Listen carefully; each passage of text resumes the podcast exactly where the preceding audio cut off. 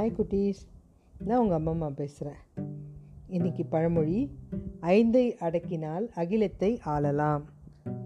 அதாவது எவன் ஒருவன் ஐம்புலங்களையும் அதன் விருப்பப்படி போகாமல் வசப்படுத்துகிறானோ மூளையாகட்டும் நம்மளுடைய செய்கையாகட்டும் எல்லாத்தையும் அவன் தான் ஆற்றல் படைத்தவனாக ஆகிறான் ஐந்தை கண் காது மூக்கு நாக்கு தோல் இது ஐம்புலங்களையும் அடக்கினா நம்ம எல்லாமே சாதிக்க முடியும். உலகத்தையே ஆளலாம் அப்படின்றது தான் பழமொழி.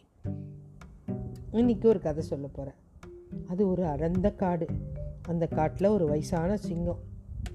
அது வயசாயிட்டதுனால வேகமாக ஓடி வேட்டையாடலாம் முடியல. சாப்பிடவும் எதுவும் கிடைக்கல அந்த சிங்கத்துக்கு. ரொம்ப கஷ்டமாயிடுச்சு. சிங்கம் எத்தனை நாள் தான் இப்படியே இருக்கும்?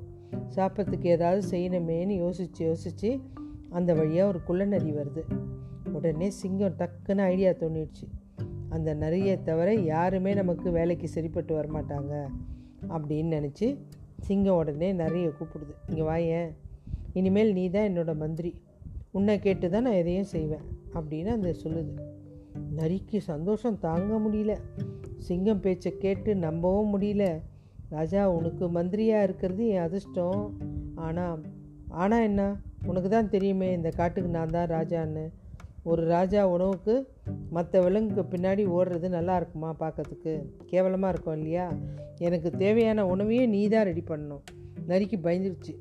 சிங்கத்துக்கு எப்படா நம்மளால் உணவு கொண்டாட முடியும் அப்படின்னு யோசிச்சுது. சிங்கமும் அந்த நரியை விடலை. விடாமல் அதுக்கிட்ட சொல்லுது பயப்படாத. நீ எனக்கு மந்திரின்னா கண்டிப்பாக உன்னை நல்லா நான் பார்த்துப்பேன். நீ எனக்காக பண்ண. அப்படின்ட்டு நீ ஒரு நாளைக்கு ஒரு விலங்கு எடுத்துன்னு வந்தால் கூட போதும். நீ தான் கெட்டிக்காரனாச்சு. ரொம்ப சுலபமாக செஞ்சிருவேன் எனக்கு தெரியுமே அப்படின்னு உன்னுடைய புகழ் எனக்கு புரியுத அப்படின்னு சொல்ல சொல்ல சொல்ல அதுக்கு தலகனை வந்து சந்தோஷத்தில் சரி அப்படின்னு ஒத்துக்குச்சு. சிங்கத்துக்கு உணவு தேடுற வேலையில் நிறைய இறங்குச்சு. அப்போது ஒரு கழுதை எதிர்க்கு வருது. நண்பா பார்த்து ரொம்ப நாளாகுது எங்கே இந்த பக்கம்? அப்படின்னுது. நான் இங்கே தான் சுற்றிட்டுருக்கேன் நீ தான் பார்த்ததில்ல அப்படின்னு சொல்லிட்டு கழுத சொல்லுது பயப்படாத உனக்கு ஒரு வேலை இருக்குது முதல் மந்திரி வேலை நீ செய்வியா? அப்படின்னு நானா? முதல் மந்திரியா? யாருக்கு? சிங்கத்துக்கு தான். சிங்கத்துக்கா? அட போயா சிங்கத்துக்கு போய் எவனாவது முதல் மந்திரியாக என்னை வைக்க முடியுமா?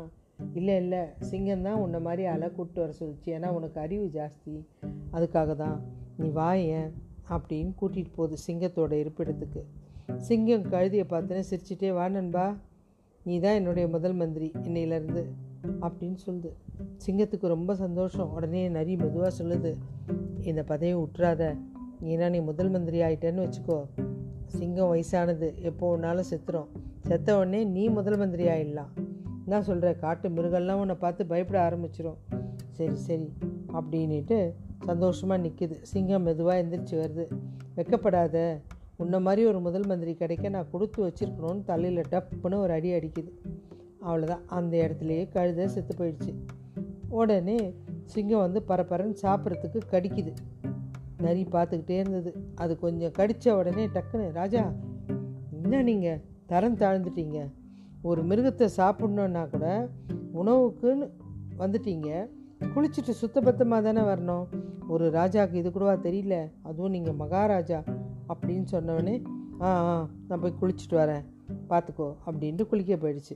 இது பரப்பரன்னு கழுதியை பிரித்து அதோட மூளையை எடுத்து சாப்பிட்டுருச்சு. அதுக்கப்புறம் சிங்கம் வருது. எங்கே இதோட மூளை? என்ன ராஜா அது மூளை இருந்தால் எப்படி உங்களை தேடி வரப்போகுது? அதுக்கு மூளையே இல்லை. என்கிட்ட போய் சந்தேகப்பட்டு கேட்குறீங்க நீங்களாக பார்த்து ஏதாவது கொடுத்தாதான் உண்டு அப்படின்னு சொல்லிச்சான். நிறைய சைலண்ட்டாக அது கொடுத்த சாப்பாடை சாப்பிட்டு சந்தோஷமாக இருக்குதான். அவ்வளோதான் ஓகே குட்டீஸ் பாய்